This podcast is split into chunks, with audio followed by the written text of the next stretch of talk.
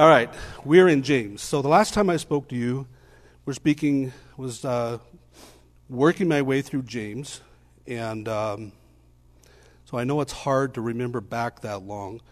But glance at the first chapter of James. I'm going to start in the ninth verse. James 1, ninth verse. But the brother of humble circumstances is to glory in his high position, and the rich man is to glory in his humiliation.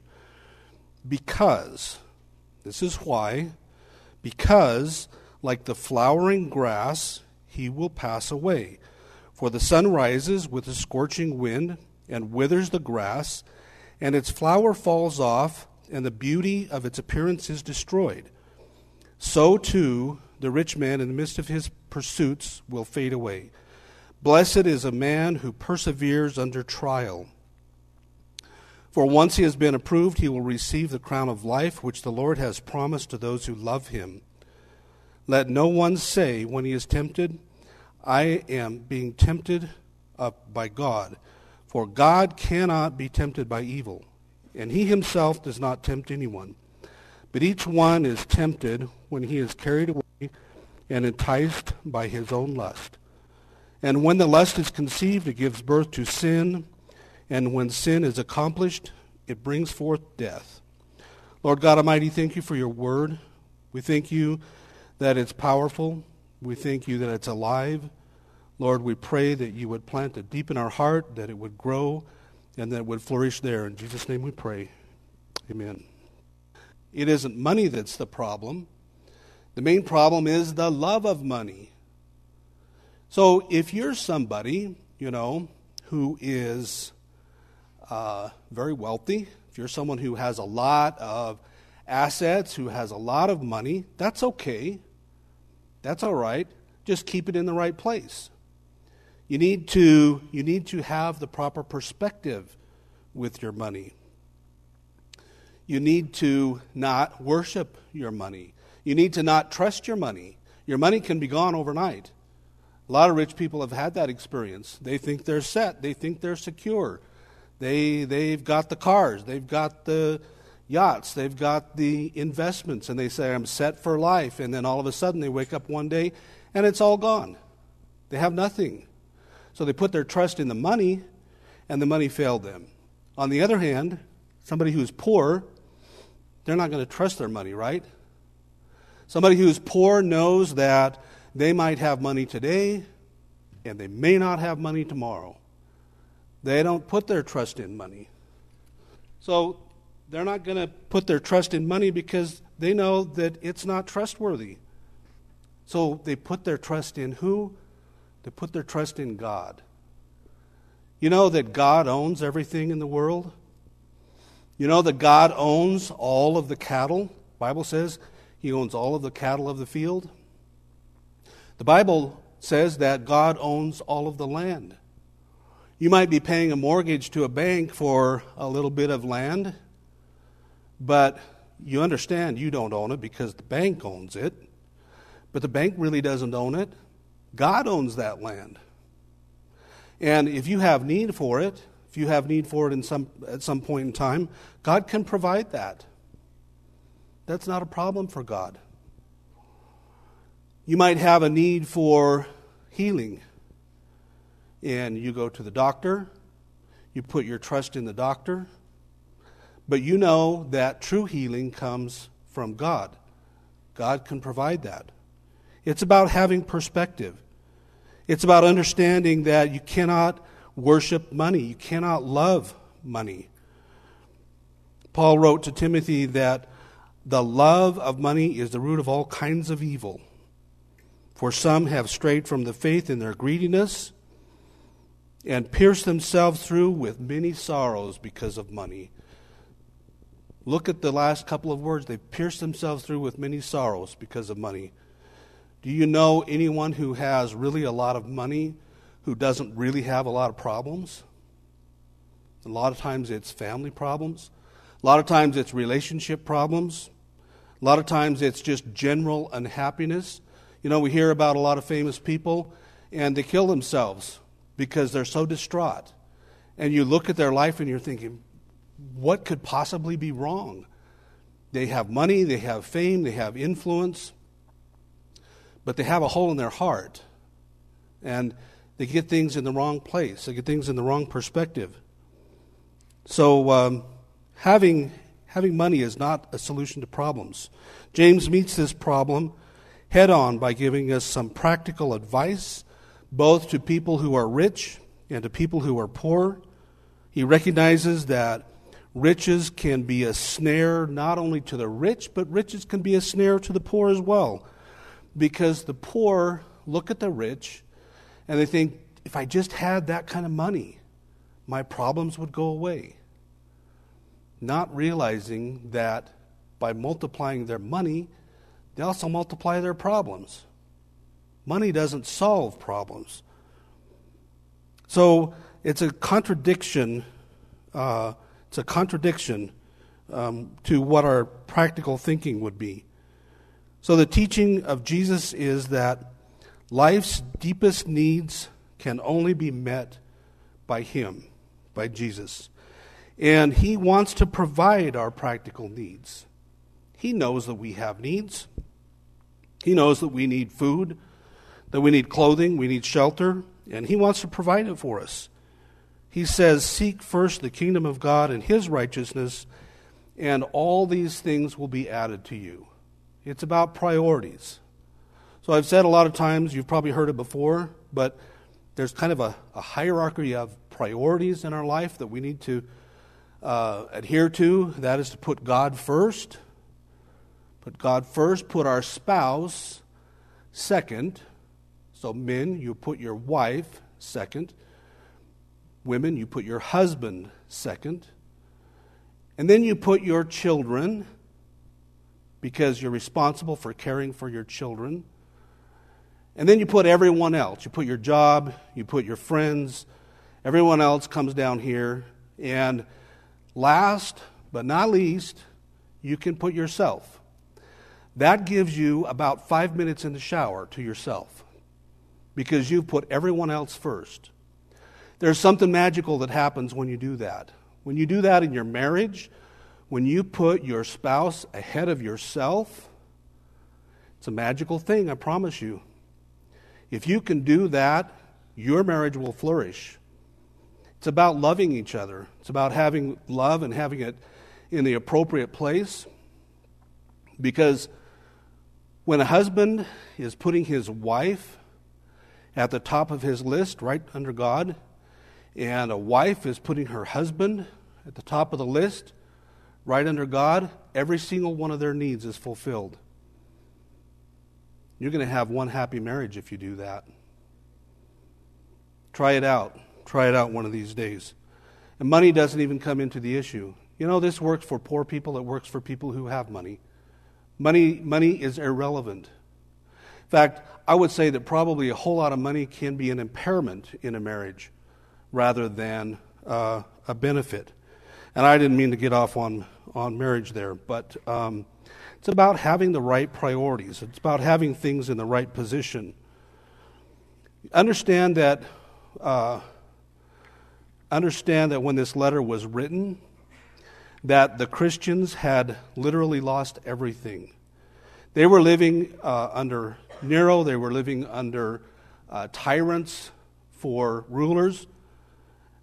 They were being hunted, they were be- being burned through the city like torches. They would be stuck on a stake, dipped in um, some sort of a flammable tar or something, and used to light the, the streets. They were hiding in caves. And that's, that's when this was written. They had given up everything to follow Jesus, they had given up everything to continue being uh, a follower of Jesus. And so it's in this context that he's addressing the poor there. So in verse 9, James gives some words of encouragement. He says, Let the lowly brother glory in his exaltation. Let the lowly brother.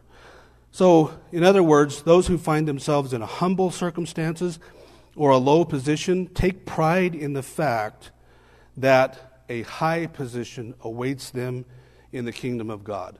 Sometimes it's comforting to me those words that are uh, the last shall be first and the first shall be last.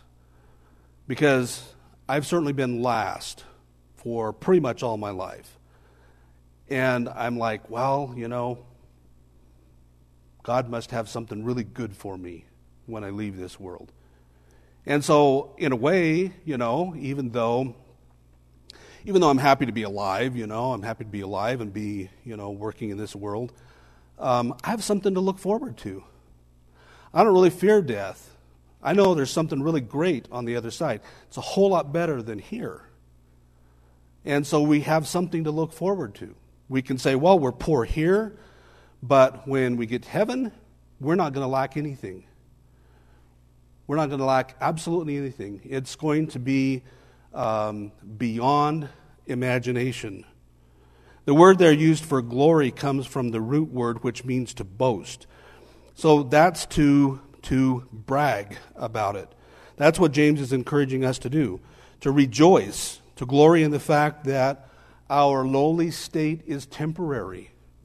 We might be poor here, we might be a nobody here. You know, we're so low that when we walk into a fast food place, we get ignored that low. So that's temporary. We're going to move on beyond that. God has invited us into all the riches of His kingdom, and we are assured of a high position in the kingdom of God. We're loyal subjects of the King of Kings and Lord of Lords, and though sometimes life is difficult, there's a day that we will cross over and we will be into the promised land. You know, the Bible is correct when, uh, when it says there's one who makes himself rich and yet has nothing, one who makes himself poor and has great riches, from Proverbs. Jesus said that same truth in another way. He said, For where your treasure is, there your heart will be also. And it's in that context that he encourages us to lay up for ourselves treasures in heaven. You know, you can do that. You can lay up treasures in heaven. We're encouraged in our life right now to uh, put some money into some investments, something, uh, so that when we get old and we can't work anymore, that we have something put away for that. And you know, a lot of people have seen that totally evaporate into nothing. They put money into it. They put, you know, they put uh, stuff into investments, and it's gone. If you put an, if you put an investment into heaven, if you put an investment into heavenly things, it's not going anywhere. I don't care what kind of an economy have, we have. I don't care what kind of a virus comes along. It's not going to affect it. And so you're better off, you're better off putting an investment into heavenly things than you are an investment into earthly things. You're going to leave all that behind. Even if you have a huge investment, even if you have a huge um, estate, and, uh, you know, like the rich man that we read about in the Bible, um, he said, I have huge barns. I'm going to tear them down. I'm going to build bigger ones. And God said, You wretched man, this day your soul is required of you. He's looking forward to years of lavish living. He's looking forward to years of having put away uh, huge amounts of money. He's going to enjoy it. You know, you can just imagine he's, he's going to do all these things with his grandkids. He's worked his whole life for it. And that night, he died. So it doesn't even matter if you do put it away. It doesn't even matter if you do have everything in line for your life in this world. It, it can be gone in a moment. You can be gone in a moment. So God has invited us into the riches of his kingdom. That won't pass away. So Jesus said, Where your treasure is, there your heart will be also. Now, I'm not saying that it's wrong to put away uh, an investment for retirement. I'm not saying that's wrong at all. I'm just saying that your tomorrow is not guaranteed. So Rich people don't delight in your wealth. Don't, don't find joy in your wealth. James wanted the poor people to take delight in their spiritual position in the kingdom and not complain about their natural poorness. Uh, a brother who is in a humble circumstance, a Christian who is in poverty, Sometimes, sometimes we get depressed. Sometimes we get resentful. You know, we're like, gee, don't I deserve a car that actually starts? But James is saying, don't grumble about that. Glory in the prominent position that God has given you because He's given you a prominent position. Has nothing to do with your wealth, has nothing to do with your material ability. So God has elevated them as believers, and it doesn't have anything to do with their natural circumstances in this world. Paul suggests that God has given us the Holy Spirit as a down payment. And you know, if you've been a Christian very long, you know what that means to you to have the Holy Spirit. You're walking with God when you have the Holy Spirit. You're walking with God, and God is giving you directions as you go through your life. As you go through your day, you get those little things. I don't know what to call them. Uh, you know, some, sometimes people call them an unction. Well, I don't know what an unction is. That's a really weird word that we don't use much anymore. But it's, a, it's, it's more than a feeling, it's a presence. And it's like God is telling you in, not in your outer ear, it's not an audible voice, but He's telling you somewhere deep in your spirit. He's directing you what to do and where to go. Sometimes you'll get that. Sometimes you're in one place and all of a sudden you have this overwhelming feeling that I need to go and be somewhere else. And I'm telling you, many times, many times when I've had that happen, there's a reason why I needed to be somewhere else. And when I ignored it, then I'd find out later, oh, I really should have been there. Somebody was in need, somebody had you know, something going on there in their life and they needed some support, they needed some words of encouragement. So the down payment is the Holy Spirit. That's, that's a down payment. If you're a Christian, you understand how, how huge it is to have the Holy Spirit. That's a big deal. That's a really big deal. And yet it says it's a down payment. You know, a down payment, okay, if you put a down payment on a house, what are you going to put down? A couple of percent? You know, I can afford to put down maybe 2%. So that means that 98% is yet to come. So that's God's promising us something really big, something really huge on the other side in the kingdom. So we don't glory in our riches in this world. Riches in itself is not bad. I'm not telling you to go out and liquidate everything you have and give it to somebody. You know, some some people do that. I'm not saying that. I'm just saying keep it in the right place. Keep it in the right place and keep your attitude towards others in the right place. It's really easy for people who have a lot of wealth, they're driving a really nice car, and they look at their brother who drives in the parking lot out here. You know, black smoke's coming out the back of his car, and it sounds really horrible and uh, it kind of stutters to a stop, and the brakes sort of work. You know, he could. It's easy for that person with the money to look down on the poor person. Don't do that. Don't look down on people who don't have what you have. That's not a godly attitude. So we need to keep our brothers in the right place. You know, when we come before God, He doesn't see what we have materially. He sees us, He looks at our heart. He sees us from who we are in the kingdom. And that person who drives in in the clunker, God may see him in a higher position than the person who has a lot. So if you have more than someone else, don't look down on them. Jesus is, or uh, James is using kingdom talk here. Um, sometimes we refer to it as Christianese. And I, I don't really like that because um, sometimes people don't understand that. Um, but that's, that's what he's doing here. What we, what we really have, what we really need to uh, realize is that worldly riches pass away, while God's wisdom, while God's riches last forever. And having, having possession of, of kingdom treasure is way more valuable than having having a treasure in this world. It gives people who have something in this world, it gives you a false sense of security. Maybe you have a lot, and all of a sudden you get news that, oh, you need to go into the hospital. You have a terminal illness. and it's going to take every single dime that you have to pay the bill. And you know that's true.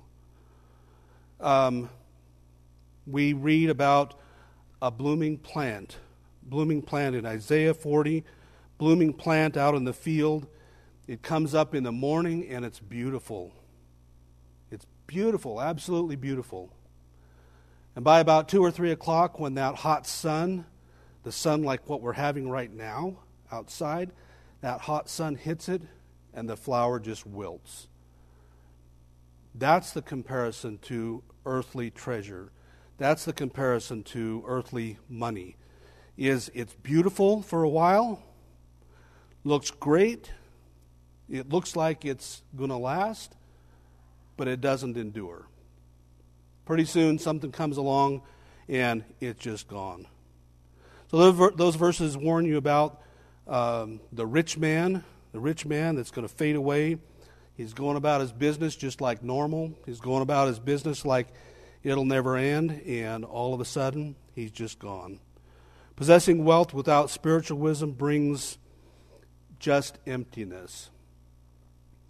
And you know, people like that. You know, people who, you know, they got a lot and they're influential, um, but they got a drinking problem. Why do they have a drinking problem? Because they have a hole in their heart. They don't know who their friends are because everyone's after some money. They can't even really trust their family because family members come out of the woodwork that they've never heard of, that they've never known, and um, are always wanting to dip into it. They don't even know who they can love. You know, they want to have they want to have a husband or a wife.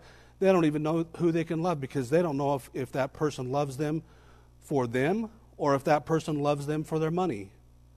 They have nothing. They're, they're empty. He compares the riches to the flowers of the field, whose beauty is temporary. The riches are temporary. Riches are beautiful and attractive for a moment, but they won't last. Jesus warned us about the dangers of trusting in riches. In his parable of the sower and the seed, he describes a seed that fell among thorns, the cares of the world, the deceitfulness of riches, the desire for other things came in, they entered in, and they choked out the word so that it was unproductive. You know, you can be a Christian, you can be rich, but if you don't keep your wealth in the proper perspective, that's exactly what happens. You know, you uh, pretty soon you're not you're not coming to meet on Sunday because you have things you need to do. Uh, you don't fellowship with other Christians because you're too busy. Your business takes all of your time. Um, you don't you don't even really see your family all that much because you're working. That's the deceitfulness of riches. That's the cares of the world. That's desires for other things. Riches can be really deceitful. Um, Jesus spoke about the deceitfulness of riches, but he also talked about beware of covetousness. You know, if you're poor and you look at someone who has a lot of wealth, it's pretty easy to covet what they have. And, uh, you know, Pastor Mike has a joke. He has a joke. He says, You have to learn how to covet like a Christian.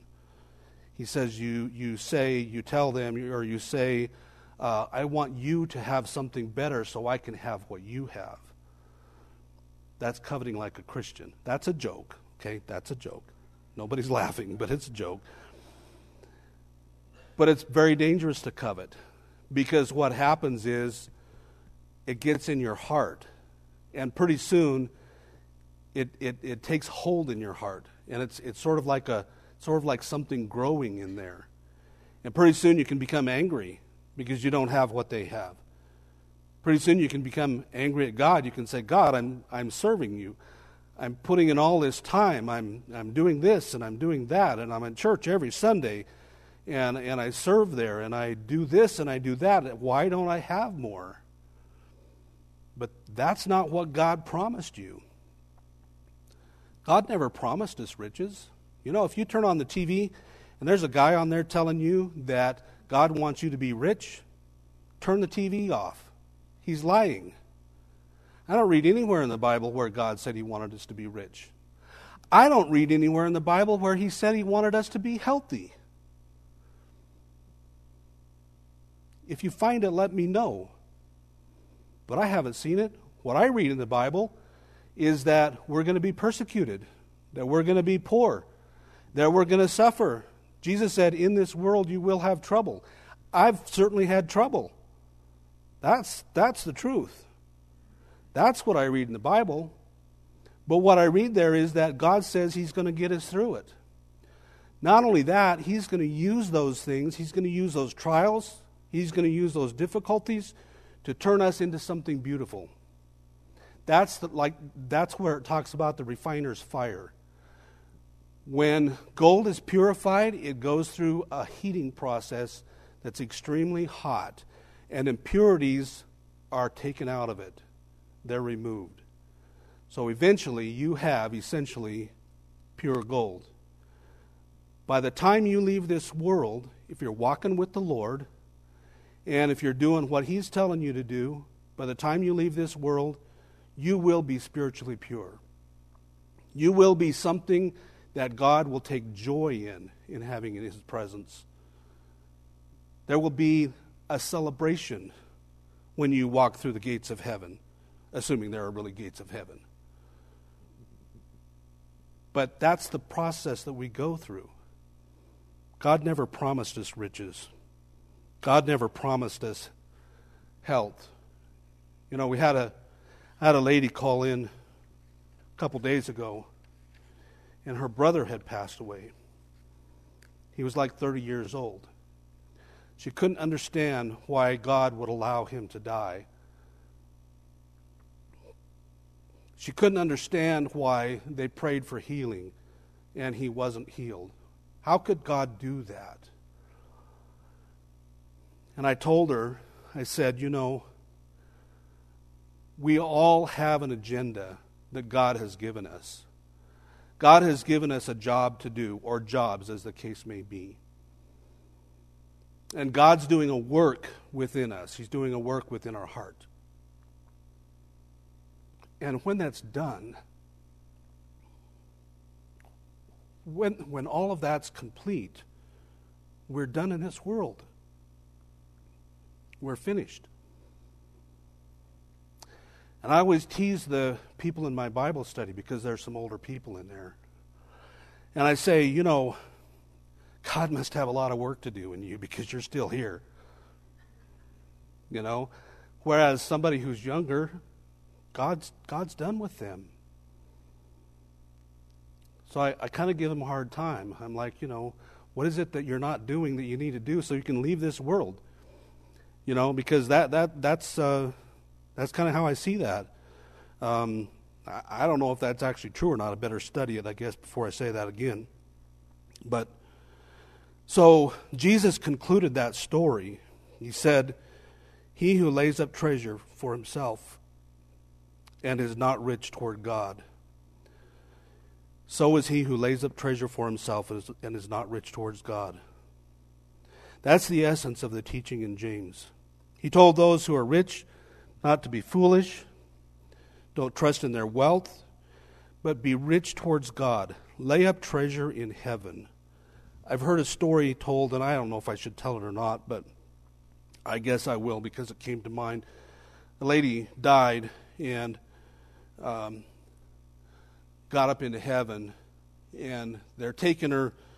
They're taking her through sort of a mediocre part of town, you know, houses that are average. And they go through, and the houses get bigger and bigger and bigger and fancier, and they keep walking, and they, they, they keep getting bigger and more beautiful. And, and then pretty soon they start diminishing again, and they're still walking.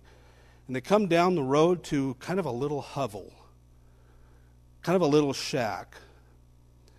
And she said, she turned and, and looked to the, to the angel, and she turned and she said, Well, how come I'm not in one of those big ones? You know, I was in church every Sunday and, and I did this and I did that. And he said, Well, this is all the material you sent ahead for us to build you a house with. That's the essence of putting up treasure in heaven. It's to serve God. And I want to say at this point, I want to explain something in case you get the wrong idea. Serving God is what God has put in front of you. Not everybody's, not everybody's job is to be a pastor. Not everybody's job is to be a teacher. Sometimes the job that God puts in front of you is a really simple job. I would say for parents, and I am a parent, but for parents, one of your primary jobs is your children. And don't think of that as secondary. Don't say, oh, that's just my kids. I have to serve at the church. Uh uh-uh. uh No. Remember on that hierarchy that I told you guys about, your children are right after your spouse. They're ahead of other people. They're even ahead of your church. Because if you serve in your church and you neglect your children, you've got it wrong. You've got it backwards. Taking care of your children, teaching them, um, making sure they grow up in a godly home, making sure that they're being taught the Bible, being taught about the Lord, being taught what's right and wrong. That's elemental. That's foundational. That's a part of your job. That's saving up treasure in heaven if you've taken care of your children. So serving serving God does not always mean that uh, you know you have to have this job or that job. Sometimes sometimes what is needed is to be a true servant, which is that you walk around. I'm going to use church as an example because we're in one. But uh, you walk around and you see that the garbage needs to be emptied and you just empty it. That's serving God. Maybe picking stuff up off the floor that you see. Or maybe you see that the windows need to be cleaned and you clean them. You know, there's a problem. There's a problem sometimes. People who have a, a higher position, they want to look down on people who are the cleaners. I'm telling you, God doesn't look down on the cleaners. He doesn't, and you shouldn't either. Don't elevate your, yourself above people who are serving in menial positions because God doesn't. Remember when it said the first will be last and the last will be first. That person who is pushing the broom right now is going to be first in the kingdom of heaven. And someone who is in a position of, uh, you know, maybe being a pastor or something, they better keep themselves humble. Better keep themselves humble before the Lord because if you call that first, then I don't want to be last in heaven. I would rather have a menial position of service and be first in heaven. So don't look down on people who are doing menial service. Humiliation, verse 10. That verse, humiliation, means to be made low. Describes a brother who is lowly. So it's a tremendous insight to understand that the brother who is lowly has glory with the Lord. He's going to be exalted with the Lord. That, that insight leads you to a basic truth that James wanted us to learn. James is contending there that the rich and poor live in the same manner with the same priorities for living, whether you are rich or poor. It makes no difference. We're all the Lord's. We're all the Lord's, and when we walk into a place like this, He sees us all as equals. There can be somebody who's essentially homeless, and they walk through the doors, and the clothes they have on are all raggedy, and, you know, their hair looks like it hasn't been combed in a week, God doesn't see them any different than He sees any of you. He sees us all the same. That's one thing I like about this church. There have been churches that I've been that I've been pastor in that um, I would have had to worn a suit and a tie to be up here. And I've honestly said, I've said this, and maybe one of these days I'll have the guts to try it. I've honestly said, I think I could come up here and I could deliver a message in shorts think I could do it in shorts and a t shirt.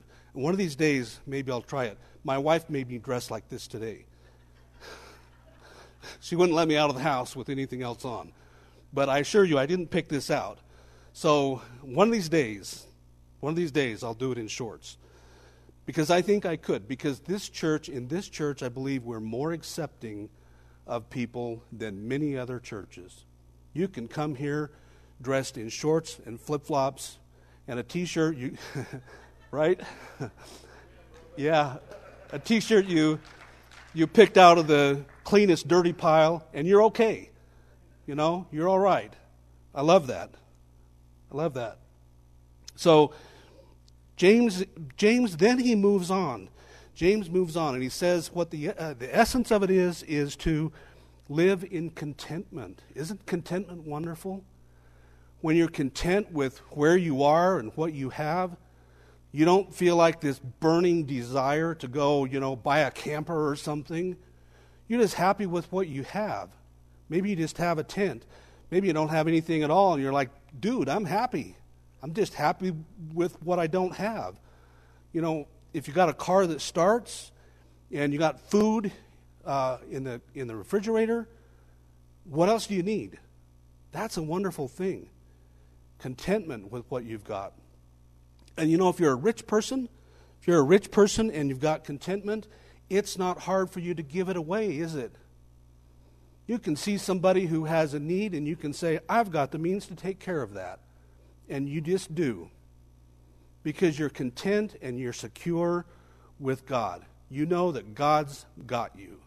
You know that God has it covered. And that's a wonderful thing. What a blessing. What a blessing to have contentment. He concludes there. he concludes there. Uh, with uh, Philippians 4, Philippians 4:11. He says, "Not that I speak in regard to need. I have learned in whatever state I am to be content. I know how to be abased, I know how to abound. Everywhere in all things I have learned both to be full and hungry, both to abound and to suffer." And Paul wrote much of the New Testament in prison. He was in prison when he wrote it. A Roman prison was not a pretty sight. A Roman prison was brutal. If you were going to get food, somebody else had to bring it to you. They weren't going to feed you. If you wanted clothes or, or a cloak or something, somebody else had to bring it to you. That's why, in one place, Paul asked, I believe it was Timothy, to bring him his cloak, because he was cold. And yet, he could have that attitude. He said, I can do all things through Christ who strengthens me. Now, this verse is written in the context of Paul's experience. And I know that you can buy all kinds of things with this verse on it, you know, and we tell the kids who are running in track, you can do it. You can do all things through Christ who strengthens you. Keep in mind, this was written by Paul when he was suffering, when he was being persecuted. I don't have any problem at all with walking into a situation and saying, I can do this because God's got it for me. Hallelujah. Absolutely. But just keep in mind, when this was written, Paul was being persecuted. He was in a Roman jail. So, to trust the Lord for perseverance, to serve Him, to keep a right attitude, to keep things in the proper perspective, overcoming the persecution that we have as Christians, and I, I believe, I believe that in coming days or years, that Christians are going to receive more and more persecution. We've hardly ever had any real true persecution in the United States, but I believe that's going to change. I think what we see is a shift in attitudes towards Christians. Um, you, you probably know that right now churches in California are fighting to keep their churches open because the state is actively trying to keep them closed. That's the kind of thing that we're going to see more and more. Praise God, we live in Idaho. You know, um, sometimes I've wondered. You know, I've wondered why is the radio station here in Twin Falls? What a weird place to be. We're not close to anything. We're not close to any large city. We're just stuck out here in the middle of the desert. But maybe that was intentional. Maybe God did that intentionally to give us protection. I don't know. But anyway, uh, the rich need to be delivered from the snare of trusting in their riches just as much as the poor do in thinking that, uh, that riches meet all of their needs. God supplies our needs. You know, God does.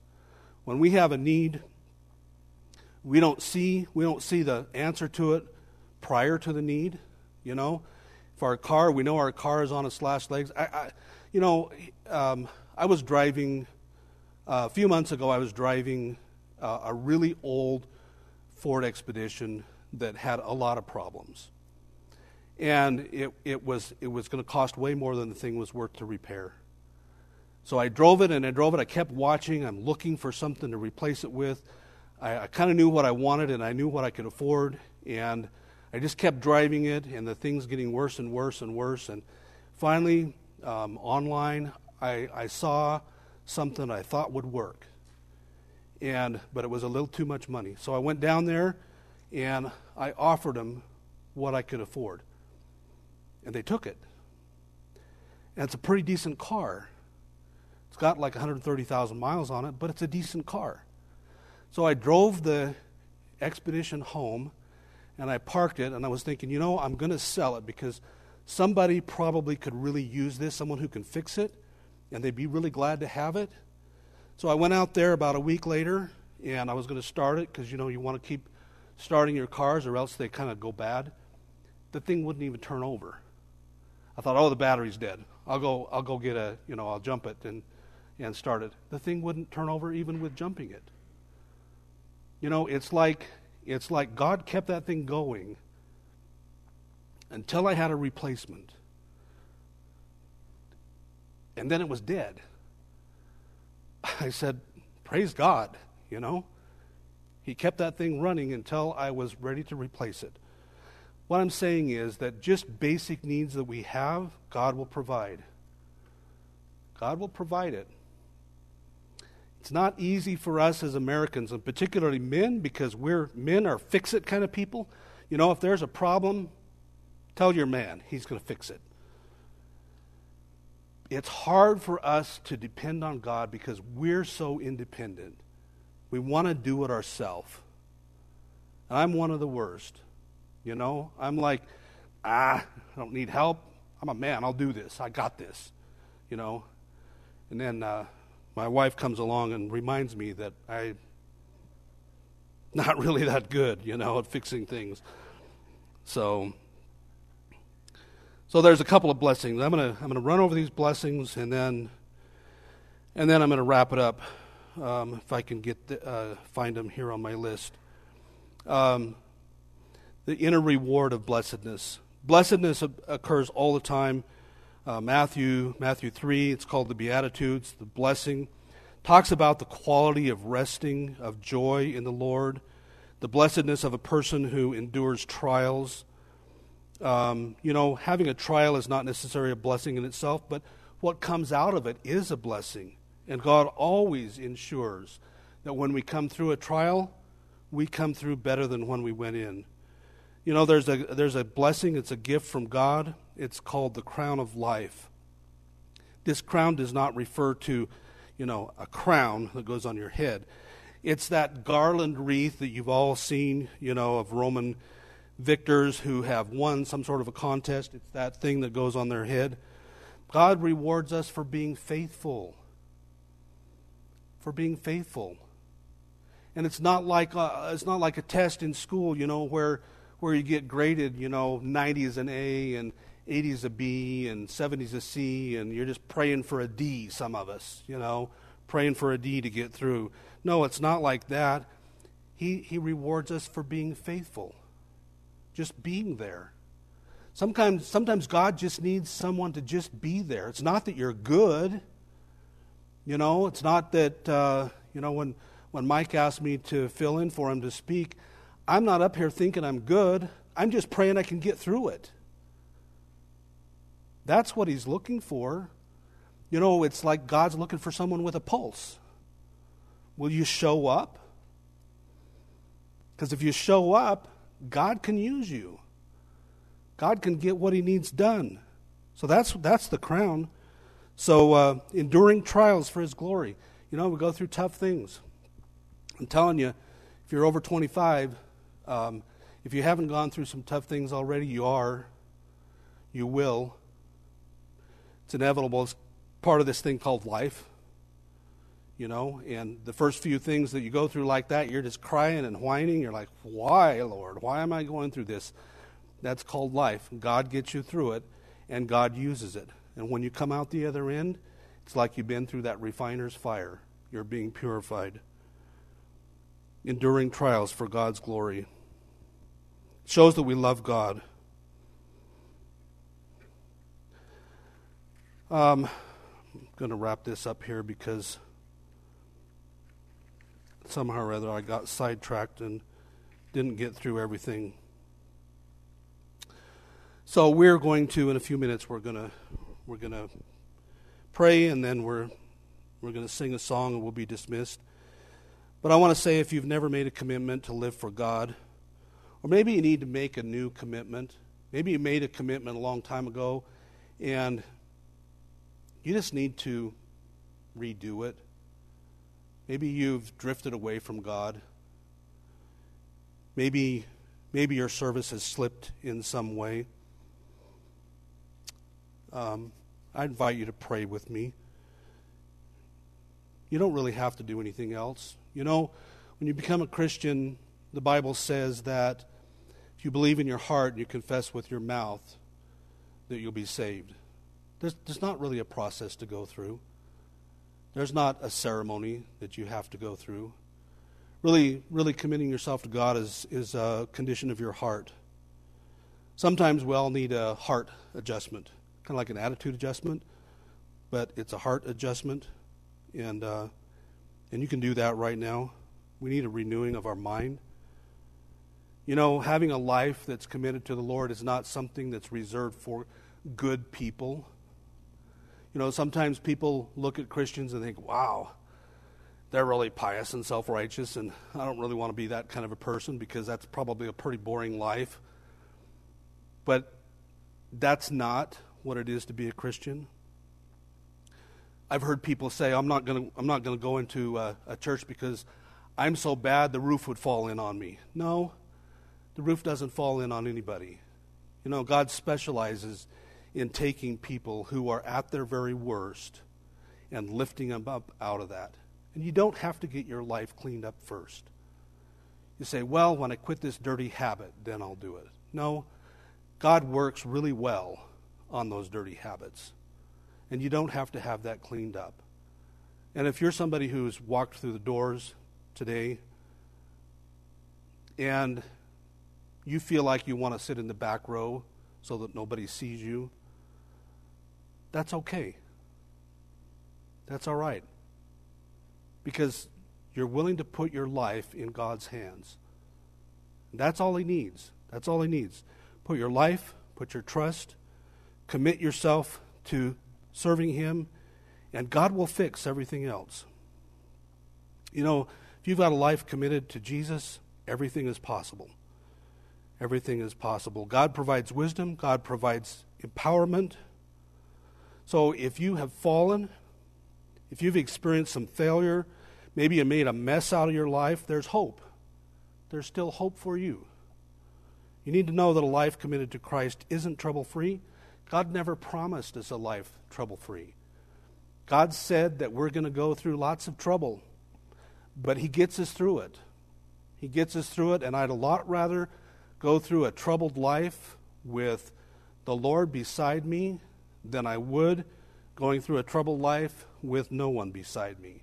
And that's kind of your choice. That's your choice. So, I'd ask you to stand, if everyone would stand. If you've been thinking about making the Lord your Savior, I want you to stop thinking about it. Time to make a decision is today. I'd ask you to close your eyes Pray with me. Lord Jesus, I'm a sinner. I'm a sinner in need of a Savior, and I submit my life to you. I submit my heart to you right now, Lord. Forgive me for the life that I've lived that's not pleasing to you. Lord, lead me forward into living my life in a way that is pleasing to you. Take control of my life, Lord. Bless me indeed. Lord God, thank you for the work that you're doing in our lives right now. Lord God, we invite you to work in our life. We ask you to use us in your work here on earth. And if you prayed that prayer, God bless you. And welcome to God's family. May the Lord bless you and keep you, make his face to shine upon you and be gracious to you, and give you peace.